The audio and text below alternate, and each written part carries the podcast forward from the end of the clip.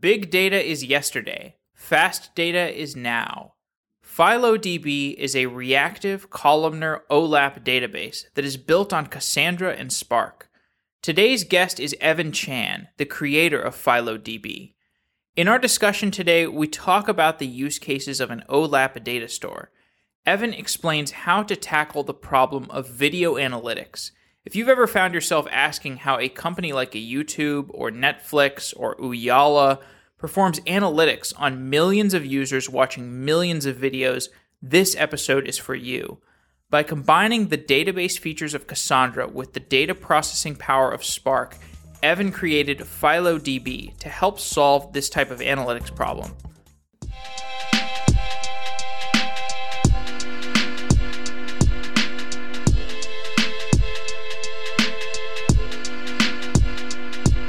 Evan Chan is a distinguished engineer at TupleJump and the creator of FiloDB. Evan, welcome to Software Engineering Daily.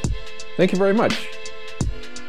Let's start from a high level. A quote that you have said is that big data is yesterday, fast data is now. What does this quote mean?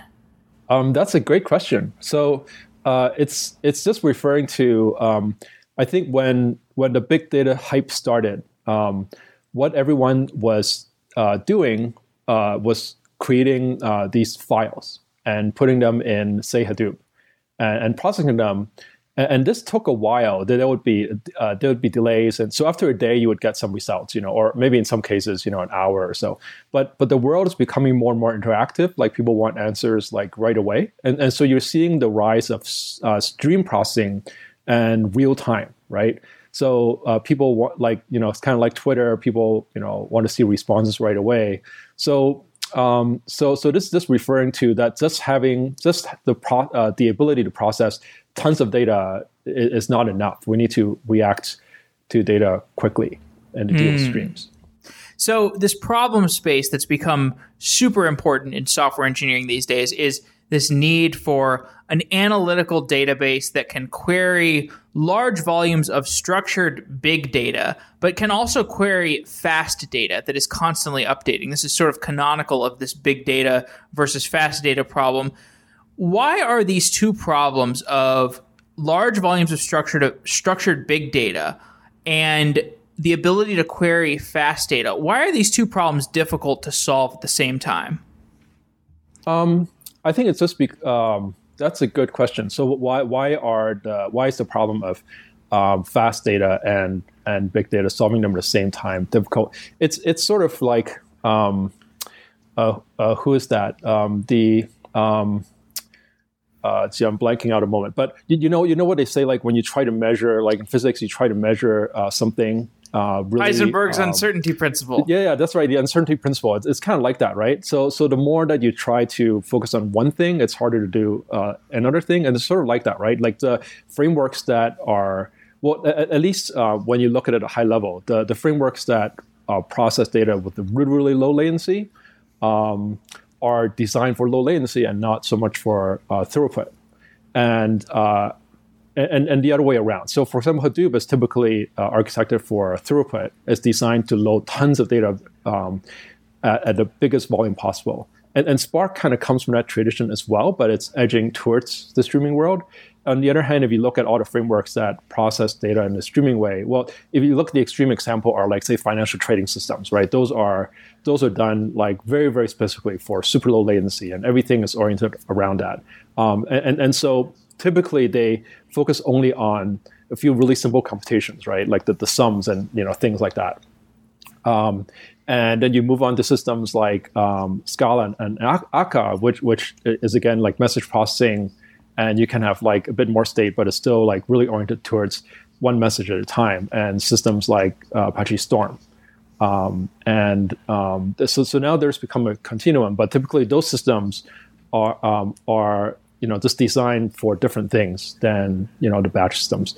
But the but the really neat thing is that um, uh, if you think about it, um, you can you can think of them as sort of uh, there are definitely similarities because you can think of a batch system as a streaming system of sorts in a sense that I'm reading data from disk. You know, I am, you know, really, um, and, and that's a stream. you know, so so there's there's actually uh, some overlap. Um, so you can actually approach from the streaming side and say, you know, I can build something batch, you know, based on a streaming model and try to make that work. So so it's, it's actually um, not really opposed, but they're but they're just uh, systems are designed for different goals. Mm, interesting.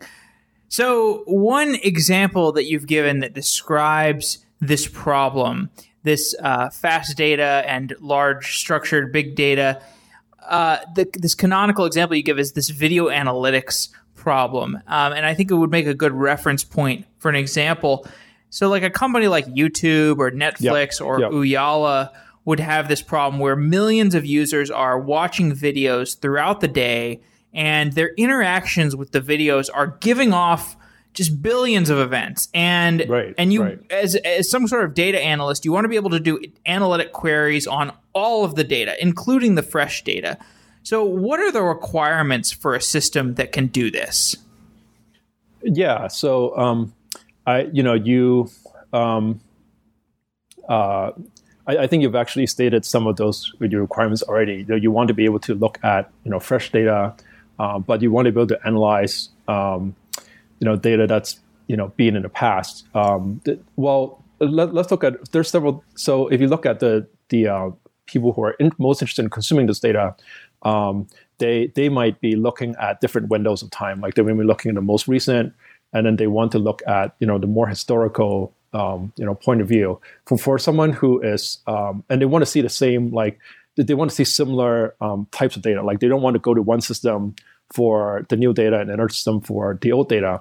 So so for uh, for the engineer's point of view, um, uh, you have to find some way of um, having a unified view of the new data and historical data. Um, and there's different ways of of doing that. Um, this uh, there's been a popular term um, in the big data world called the Lambda architecture, where folks have tried to solve this problem by um, having what is called a fast um, uh, pipeline that approximates recent data. Um, and then um, there is also a batch pipeline that deals with historical data, and you try to merge the two views. So, so that that's been uh, talked about a lot and floating around. Right. And uh, before we go any further, could you define the terms OLAP and OLTP? Because I think those are relevant to the conversation. Oh, sure. Yeah, I think that's fine. So um, OLTP is online transaction processing, and the OLAP is simply switching the T for an A, which is analytical processing. Basically, um, let's put in more simpler term, like layman's terms, right? Sure. OLTP, you can think of it as like, uh, let me build Amazon. Like, um, let me build like millions of shopping carts, and I want that to work uh, really, really well, right? So your goals in that case are: I want um, a lot of availability, um, and I want to be able to like update these shopping cart, like have millions of like updates like happening all the time, right? To uh, someone's say shopping cart or profile or something like that. Um, whereas you can think of OLAP as uh, maybe now I have all these shopping cart transactions someone wants to analyze them later and figure out oh what is what are the trends you know so i'm so instead of updating like one user's data at a time like millions of times um, you're looking at uh, going through millions of records like a few times. So it's a very very different emphasis. So this video analytics system that we're kind of discussing this would be an olap system. Yeah that would be an olap system. It's ingesting a lot of data and analyzing it. Prior to your work on FiloDB, what were the options that were available to build this type of OLAP system? Um, well, I'll, I'll, describe the approach that we have we had taken at uh, at Ooyala, for example, for uh, video analytics. What what uh, what we did is um, we would um, ingest the files into say Hadoop, and you know they, they would collect we would collect tons of data then we would run uh, batch Hadoop batch jobs to uh, crunch this uh, data um, and take the raw data and um, compute aggregates with it. And this um, would then get saved to uh, Cassandra. And then Cassandra becomes a good uh, database for reading point values for dashboards. So we would basically store different breakdowns um, in Cassandra um, and uh, serve it to people that way. Do we need a database abstraction for this type of purpose that has both fast read and write capabilities, or do we just need like fast reads, or what exactly do we need from our database? Yeah, I think that's a, a that's a uh, good question. Um, I mean, if you if you look at if we go back in history, not even that far, um, to look at the traditional databases, uh, the MySQLs, um, and then at more of the analytical databases like the Verticas, um, they, they actually had this capability, like of you could write tons of data and you could read them quickly and, and do things, and they would update. Um, but uh, what happens is that uh, a lot of those systems, well, MySQL is, is open source, um, and it's more transaction uh, node database. It's not that fast for analytics. But if you take uh, uh, examples like Vertica, um, most of those types of systems were proprietary and closed source, um, and, and they um, most of them um, could not scale very well, or until like I think that uh, they they've been able to scale more, um, but but then it would cost a lot more. So. Um, what happens when Hadoop came out was Hadoop was designed for processing a lot of data, and um, but um, but files. So so as, as it's based on files, um, then you went from database abstraction to a file abstraction. A lot of people call it Hadoop a database, but uh, you know it's it's you know it's a file system with a processing layer on top, right? So what you get with a file system is that um, you get economical storage, uh, which is which is very important, granted, for big data. Um, but at the same time, file abstraction is, is very different, is a much lower level than database abstraction. So, so that's what folks have been working with. Um, and then you also have the rise of NoSQL uh, of databases like Cassandra and Mongo and all these, which um, seem like they're they're great for transactions because you can identify things by key value. But in terms of the economy of um, storing data and analyzing a ton of them is, is not quite the same right? So, so, so you sort of have um, you sort of see the big data world being split into um, kind of these two different camps, and mm. and, and mm. so what we uh, what I see uh, is is a is a need to um, you know bridge bridge the two worlds again. So I think it's important to discuss Cassandra. Um, like you said, Cassandra is one of the uh, models. You know, you you kind of discussed the the massive massively parallel processing databases like Vertica, uh, and then you know Cassandra. So I, I, guess what are the relevant features of Cassandra for listeners who have no idea what Cassandra is? Um, what should they know? Uh, so, so Jeff, I think the um, Cassandra. Let's see, where should I start?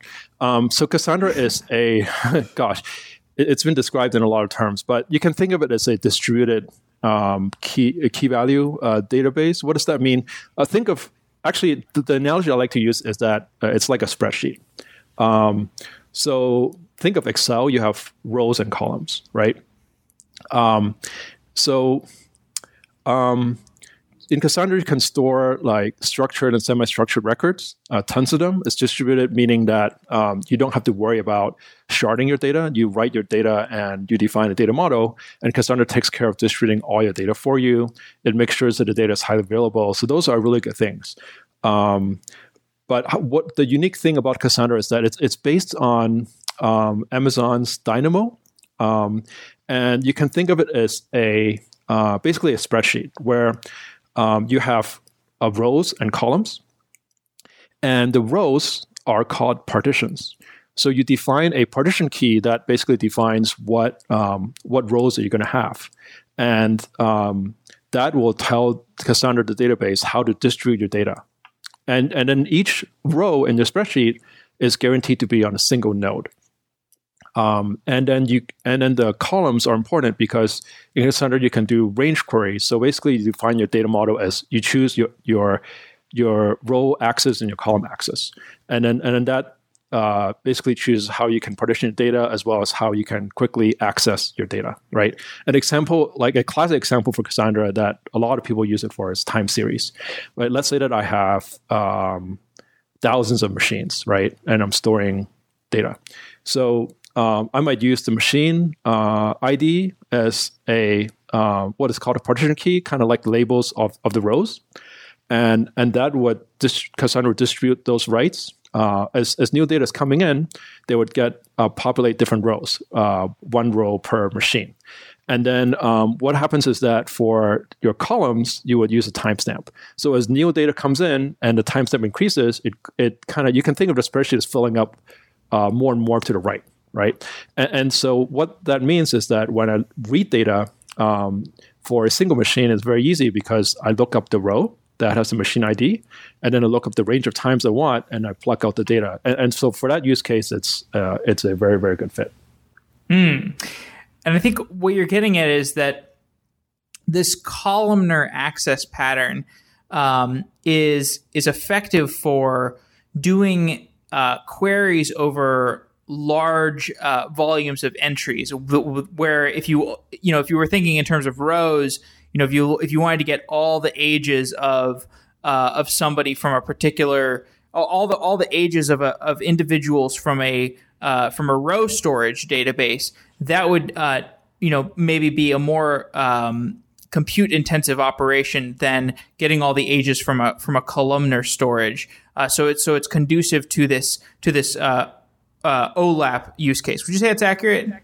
Um, okay, let, let, me let me. Uh, okay, sorry. Let, let, me go back a little bit. So okay, it's sure. it's not quite like that. Um, it's it's more that. Um, let me see. What's the best way to put it? Um, basically, it's like this. Cassandra is not like a, a regular database like MySQL. Um, it doesn't. It has very limited indexing capabilities. Um, so the way that you model your data for fast reads, like in a traditional database, I would say, you know what, I need to access by column A or column B. So I'm going to throw an index at it. Then the index is going to let me pick at just the data I want. Um, Cassandra is a little different. It does have uh, secondary indexes, but they're not very effective.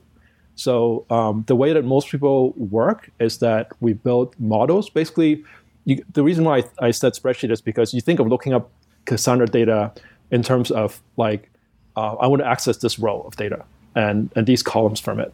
Uh, and when I say columns, I don't mean, sorry, I don't mean like columns as in like I have a record and I want first name, last name. Um, what, what it is is you can just think of a spreadsheet let, and, you, and you can arrange your data in two axes. Then I can access the data by any one of the two axes very fast. Uh, any other access pattern is is probably going to be pretty slow. Uh, and then the other thing I wanted to clear up for, as far as columnar access is Cassandra actually is like row based in terms of the storage. If you use regular Cassandra tables, so if you let's say that you have first name, last name, age, um, I don't know, ID or something like that, you'll find that those are always stored together in the record. So if you have a lot of uh, let's say that you come from a data warehousing background and you're dealing like typical OLAP, like you might have table fact tables that are hundreds of columns pretty easily. Um, those 100 columns will be stored together. So if you wanted to pick out two columns out of the 100, it will actually be very slow because it has to read back all those records and it has to jump from, let's say you want first name or age, right? Then it has to jump to the age in every record. So in that way, it is actually like a um, Cassandra is like a regular row-based database in terms of the storage layout. Um, but unlike a database, it doesn't have um, it doesn't have uh, you know very performant indexes. So um, so the big difference is that you need to model your data very differently. You can't just dump your data and add a bunch of indexes. You need to maybe create three or four tables that have the um, x and y axes modeled according to how you're going to query. Um, and that's traditionally how you get very fast performance out is that you have to do different kinds of data modeling.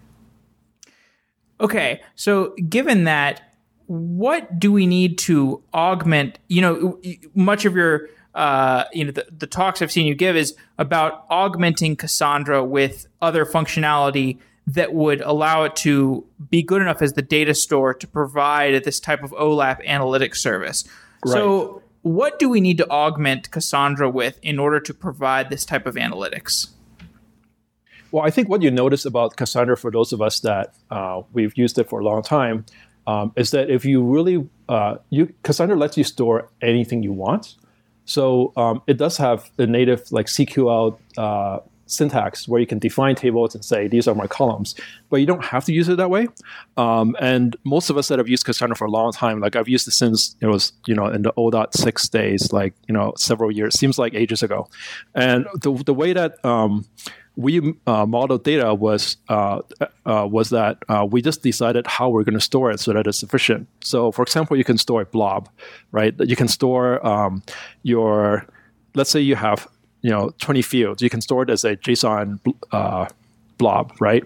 And then you can read that out, and you might find that to be more efficient than um, the regular way of storing it. So, so, so we play with a lot of these things. That Ooyala, for example, would store data as um, uh, thrifts blobs uh, because it's very compact and reads very fast. So, so these are the things that we're used to playing with. So, what I thought was, you know, um, columnar storage is great because for analytics, you really want to pull out only the data that you need, um, and and and it gives a lot of advantages because you could easily, if you think about it this way, um, compressing rows is is not actually that efficient because you kind of um, the data that um, it's easier to compress data when data is um, the same type of data is next to each other, right? Let's say I have a thousand, or let's say I have a million integers, um, and I know something about those integers. I can actually do a much better job of storing that in an efficient way than um, a whole bunch of mix of different kinds of data. And so, mm. so, so those are the two key observations: is that um, in order to make analytics uh, use case fast, where I usually read only a small portion of the data, uh, small columns, I can st- I store the columns together. So that's the first thing. Um, so I store, let's say I have a million rows, then I store all all the data for first name um, together, and I store all the data for uh, last name together and age and so forth. Um, and then you apply certain kinds of uh, columnar compression techniques, like something like uh, dictionary encoding for strings. It's the observation that um, you have you might have a million um, names, but there aren't a million unique first names. You know, there's maybe I don't know, say ten thousand, right? So so what you can do is you can store map the ten thousand strings to numbers and store numbers, which is a lot more compact. So when you combine those techniques, then you end up with a storage format that can read out, um, that can store data much more compactly um, and read out a lot less of it. Um, the benchmarks that I've done, which is based on public data sets, um, show that uh, FiloDB is about, it, it, really depends on how your data structure. But for, say, a, a, a um, data set that's about, say, 60 columns wide, um, the space savings is about 7x um, um, in, the storage front alone. and if you combine that with being able to read only the columns that you need, then you end up saving a lot on I/O and um, having much faster reads. So this brings us to Spark. Why is Spark a good companion for Cassandra? That's a good. Um, that's a good question. Well, so Cassandra, because traditionally Cassandra hasn't. Um, uh, Cassandra allows you to do simple reads, right? So you can look up data. Um, but traditionally, like you haven't been able to do aggregations, you haven't been able to do joins, this kind of thing. So Spark brings lot of deep analytical capabilities um, in terms of more complex queries uh, for OLAP. Um, but it also brings other things like machine learning. You could read stuff out and do regressions and uh, compute models. So so it brings like like whole like huge toolbox um, that you can analyze data with. Um, and besides analytics, the other uh, use case that uh, folks have found useful for Spark is a, as a ETL tool and as a tool for um, moving data around for doing administrative jobs. Um, folks have found that to be um, a good good use as well. You've also said that we can think of using Spark as Cassandra's cache. Can you explain what you mean by that in more detail? Oh, definitely. Um, so it's so if you think about um, the different layers of caching. At the Cassandra database, there is the bottom. Cassandra itself has some caching, which is uh, before you access. Uh, basically, it comes before the network, but between um, on the server side. So there's server side caching, um, and and then you can cache in your client. Well, Spark is sort of like client side caching in that um, you can cache data after you read from the network uh, in memory. and, and, that offers a, a huge uh, performance benefit because you don't have to go through uh, the network to get get the data. So what it would look like is that let's say your data is static, then you can cache your data um, in Cassandra as a um, so Cassandra has uh, sorry uh, you can cache your data in Spark. Spark has um, SQL uh, SQL data frames, and those can be cached in memory in an efficient format. So then uh, you can do something like cache table and and that and then the next time you read a table from Spark, it will cache it in memory. Then you can read it back much much faster. Um, and the ability to cache uh, data in Spark is uh, one of the things that's made it very famous and very well suited to things like machine learning and iterative algorithms. Mm. Yeah. So I think this brings us to FiloDB. And FiloDB is a reactive columnar OLAP database that is built on Cassandra and Spark. I'd love to get a high level overview of how FiloDB works. Sure. Let's see. High level overview. We'll, uh, we'll try to figure out how to do this uh, on audio. um, it's, um, it's, we'll, we'll have videos. I mean, in the show notes. Oh, okay, okay, cool, cool. Uh, that sounds great. So let's see at a high level. Um, so you have Cassandra and Spark, and you can think of FiloDB as a layer in between um, Spark and Cassandra.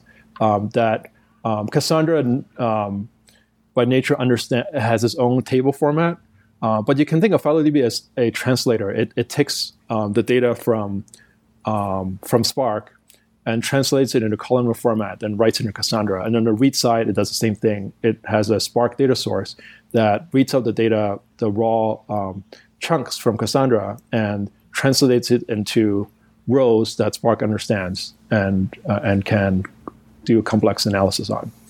Um, at a thirty thousand foot view, it's it's it's sort of like that, and um, the uh, in the ingestion path, um, FiloDB has a mem table um, like Cassandra, but it's optimized for uh, columnar storage. So ingest a lot of data into memory and uh, chunk it up and then write it to Cassandra.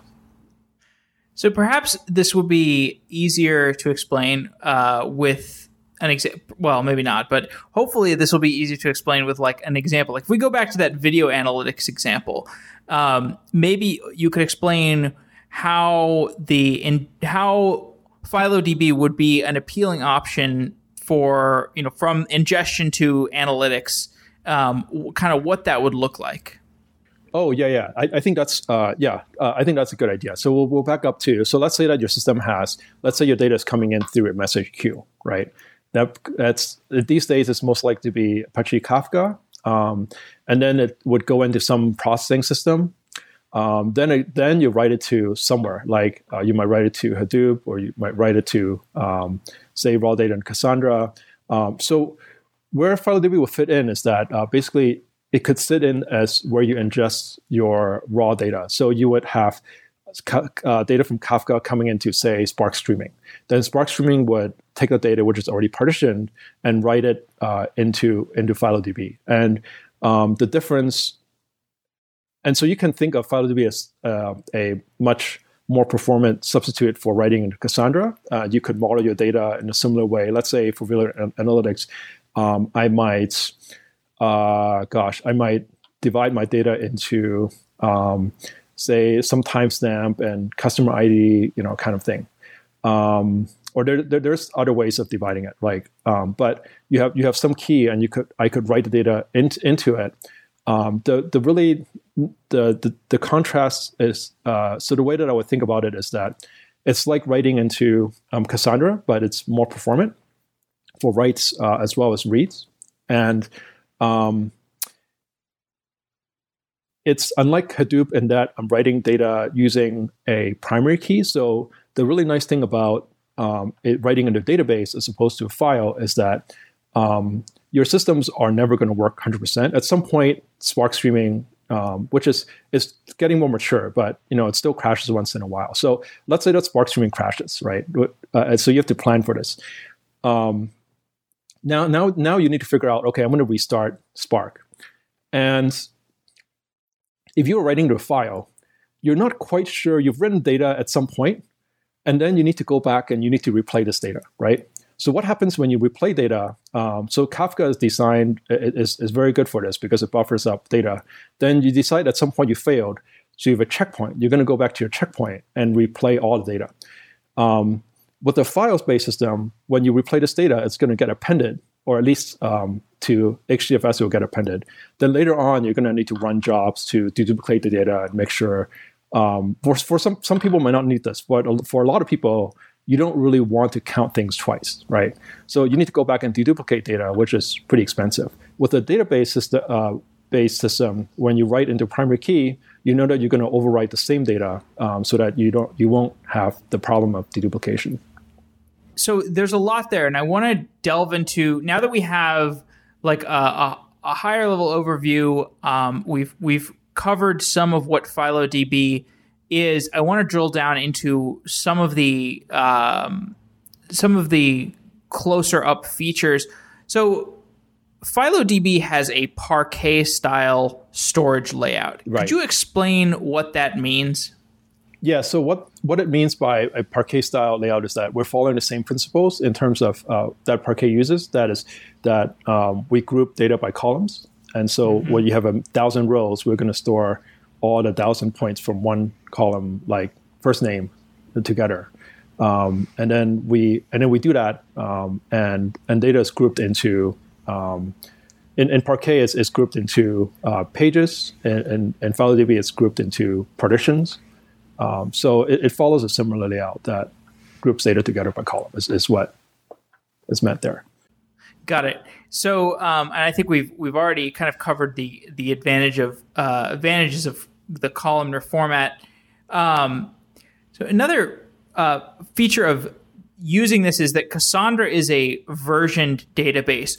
Why is this a desirable feature uh, given the use cases for FiloDB? Ah, um, yeah. Let me clarify uh, that. So um, so there's some versioning built into FiloDB. Um, Cassandra by itself is not uh, necessarily a version database, although you oh, could okay. implement it uh, yourself just by adding a version key.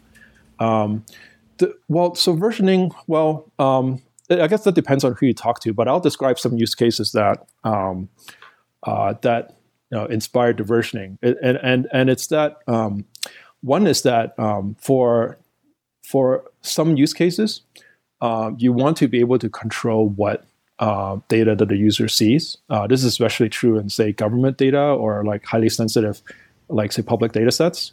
Um, let's say that you have a data set that it has, um, say, public um, official salaries or something.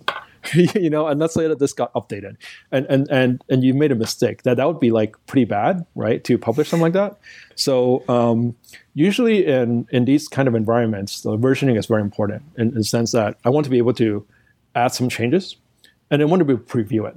Um, so you can think of that as like transactions in some ways, except that for mo- most databases, like the transactions are not designed to leave data like um, in different versions, so to speak. They're, they're more designed so that you can roll back your changes. But if I was to write a data to a regular database like MySQL, you would still see the update pretty fast. Um, you could roll it back with a transaction, but um, versioning is more like I can write the data. You know, I could have it for like a week. You know, in a new version, and not like merge it um, until I'm ready. So it's it's more about user control over what you see. So we hear a lot about the Lambda architecture these days.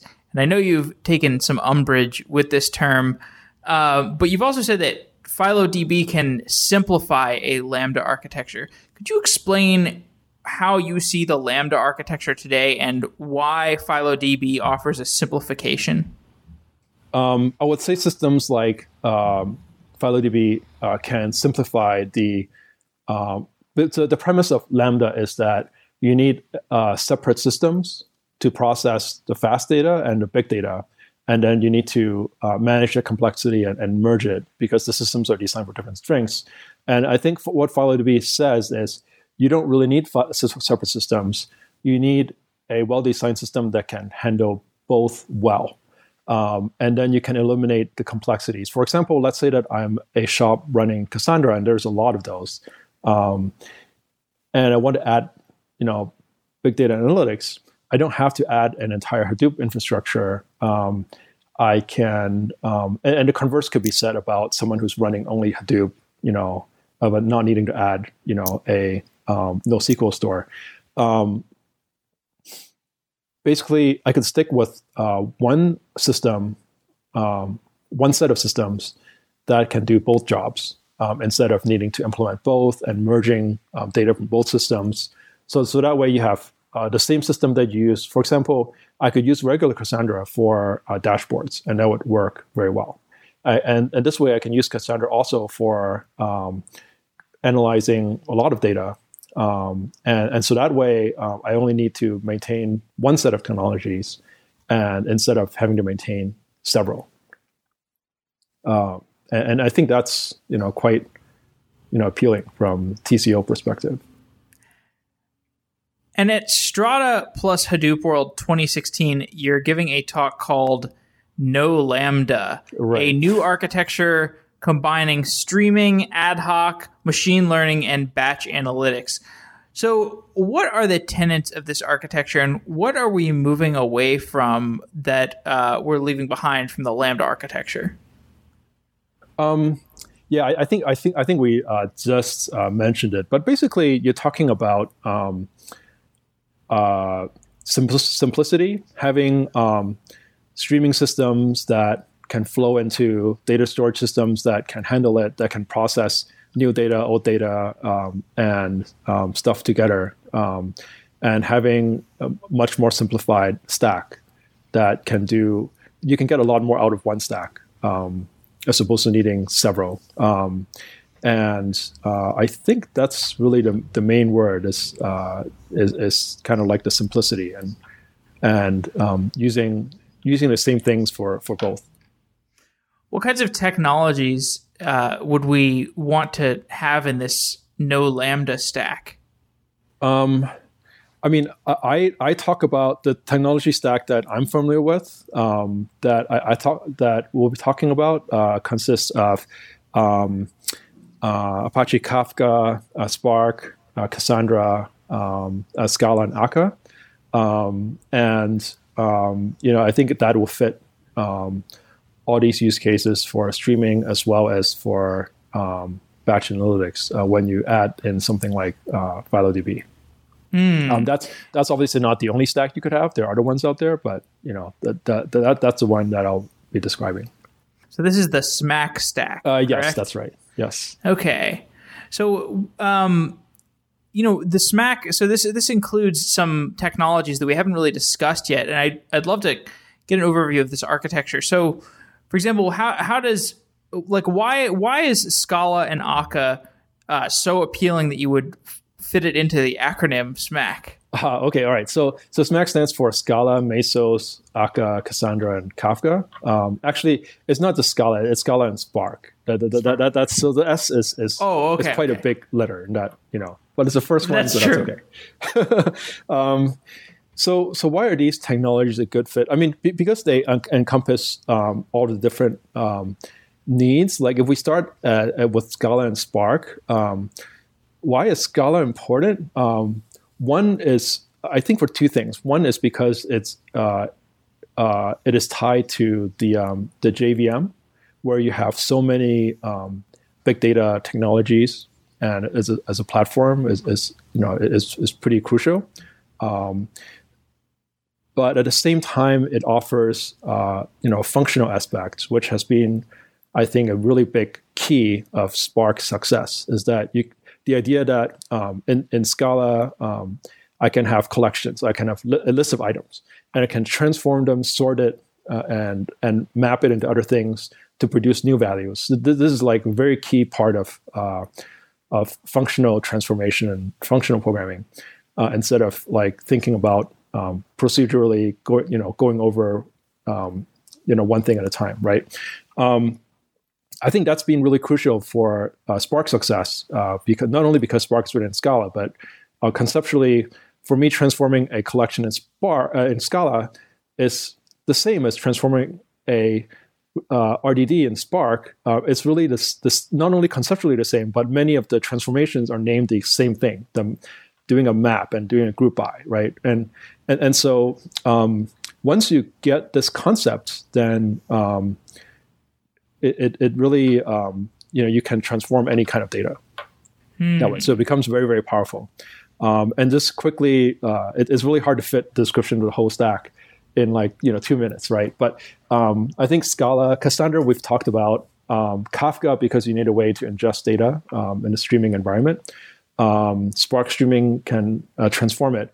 And where the Mesos and the Akka parts uh, that we haven't talked about come in is, is that um, Akka is important uh, because um, it offers a very low latency framework for handling um, data um, in a message driven uh, reactive way. And that sounds really loaded, but for a big data pipeline, um, there, there, are there, are times when you need uh, connectors for uh, just to, let's say you need a way to um, ingest data through HTTP, right?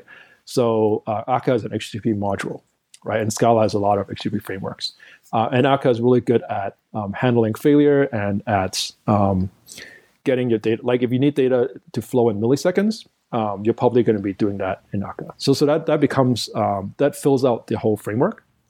And then Mesos is a way of, um, I think in any framework, you need a way of orchestrating uh, different um, resources.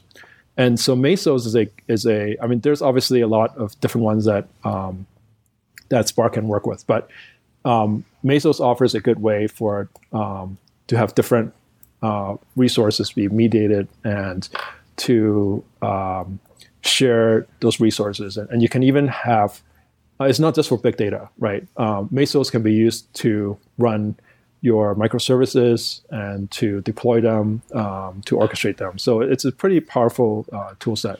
So mm. in this whole stack, you have a processing framework, which is Spark. You have um, storage system like Cassandra and FiloDB. Uh, you have um, the um, pipeline, which is Kafka. Um, um, you have um, um, concurrency and low latency framework like Akka, and then you have a, a, an orchestration and operation framework like Mesos. So it kind of rounds out the whole stack. So within that stack, we've talked about two out of three of the uh, the the the big Berkeley technologies that I've heard about recently. And the third one is um, Tachyon, which I've also ah, heard yes. you talk some about. Um, we we have an upcoming show with HY, who's oh, the, nice. the creator of Tachyon. Yeah, that's right. That's right. Yeah. Um, so why why you know I saw a talk where you mentioned Tachyon and and and why it's appealing to the Spark and Cassandra um, synergies. So why is Tachyon exciting to you and to FiloDB? Yeah, I think Tachyon is uh, going to be uh, very important. Um, as we talked about caching earlier, and um, you know the importance of like in memory caching. So Tachyon is like a um, you can think of it as a high, highly available in memory cache. Um, so um, we talked about possibly caching uh, data uh, from Cassandra and Spark earlier um, in memory, but there's a couple um, there's a couple weaknesses with that. Um, it's one of them. One of the major ones is that it's not HA because the data is cached in a Spark workers heap, and so once Spark or any of its workers goes down, then then you uh, you lose that data. Tachyon is different because Tachyon stores the data off heap outside of the Spark processes, uh, but it has a way to enable you to read the data very quickly still. Um, so, so it works very well as a, as a cache, um, and I think folks that have found it uh, very compelling are um, folks that are using it to store data that could be local or remote. So, for definitely for the remote data, you could get it much fa- much faster um, from Tachyon. So it kind of offers a tiered. You can think of it as a, a caching offers multiple caching uh, tiers, and, mm. and, and so that um, could be very important to your architecture. Is that speed of access by Tachyon? Is that uh, enabled by lineages? Lineages. Well, or is that um, is that to mis- totally misunderstanding? That? Oh yeah, the, so, the, so the lineage thing. Um, you're talking about lineage like in Spark. Well, I, uh, I mean, I've been like reading white paper about Tachyon and like kind of trying to understand, uh, you know, how to approach it uh, in in the interview. Ah, and got it. Uh, and you know, I understand lineages are a big feature uh, that are in both Spark and Tachyon. Um, so I guess I was trying to trying to understand. Um, I guess what to what to know about lineages. Oh, I see. Well, the way that I understand the term uh, is that it's referenced in Spark is that lineage is basically a history. You can think of it as like um, uh, recording the how you get to a certain state, right? So instead of uh, store copy storing say three copies of my data, um, I'm going to remember how I uh, got that data and assume that the origin of that data is stored in some you know fail-safe or replicated store, right? And and so um, if there's a failure, I can then go back and recompute the data that I need. So that, that's the concept of lineage. And I think when you apply to um, Spark and Tachyon, well, in Spark it kind of looks like basically RDDs are lazy, right? So if I get a result, that's good. Um, if the result is lost, then I'm going to try to recompute um, that result based on the previous steps. Um, yeah, that's and I think you can apply that to caching as well. You know, if I'm missing some data, I can um, uh, know I, I, can know where that comes from. You know, mm. the lower layers, and, and so I can recover it. Um, so it's a slightly different. I, I, think it's different and complementary to the XJ concept. You know, the XJ concept right, right, is more right. like I'm going to have data that's available right away. But you know, I, I think I think you can have both. You know, and and maybe in certain cases, you know, that trade off is, yeah, you can make some interesting trade offs. Interesting.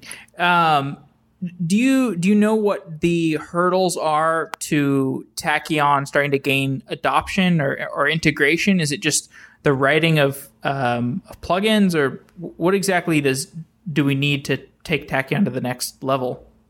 Um, that's probably a better question for HY. um, I mean, I, am sure you would say that it's already you know gaining traction. Um, you know, um, I think um, and I know that they're working on like having more systems be able to plug into it. So uh, yeah, it's probably you know just a matter of time, like other things. mm-hmm. Sure. So you're working on FiloDB at TupleJump. Right. What is TupleJump? Uh, thank you for asking. Um, so TupleJump, uh, we are a big data uh, technology and um, uh, services co- um, development partner. So you can think of it as um, we are here to help uh, help you. Um, you meaning, um, say you are an you know enterprise or some other company um, that wants to develop certain uh, big data uh, platforms to support. Um, we're, we're, basically there to help you you know every step of the way to to get there, especially in the early phases. And you know, our architecture design uh, we're you know pretty strong at, but we we also um, um, would, would do uh, all sorts of projects. And especially if the area involves um, you know, Spark or Cassandra, um, you know, streaming, uh, Kafka, this, this kind of thing. I think we can we can definitely help other folks along. What kinds of products do you want to build in the future at Tuple Jump? What kind of products? I mean, I, I would say are you are you mo- are you mostly focused on on just delivering uh, existing products and and kind of uh, the the model of, of consulting and, and, and helping out enterprises, or do you want to continue to build out more products? It's a hybrid of uh, consulting and also uh, building out our open source projects, you know, which which complements uh, a, a, lot of these um, um, big data uh, development projects. So yeah, I, I, think it's a hybrid model. Hmm. Interesting.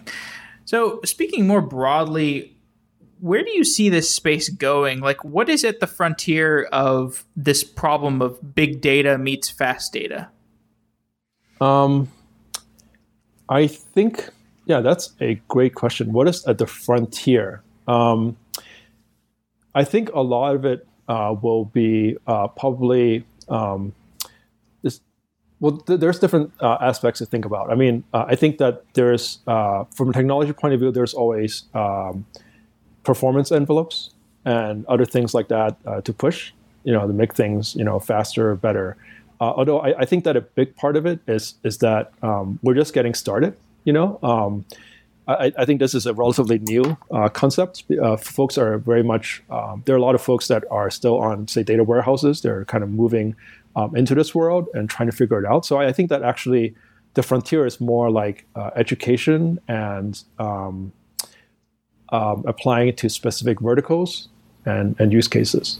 Um, so I, I, sort of see it as um, it, yeah, it, it is it is a frontier, and, and, so what what what that means is that we need to bring it uh, to folks and help educate and and, and get the concepts uh, rolling more. Sounds like there's plenty of low hanging fruit. Um, well, Evan, thanks for coming on to Software Engineering Daily. It's been really great talking to you about about FiloDB and the Smack Stack and everything else that we discussed. Yeah, Jeff, thanks very much for having me on the show. It was a pleasure. Absolutely.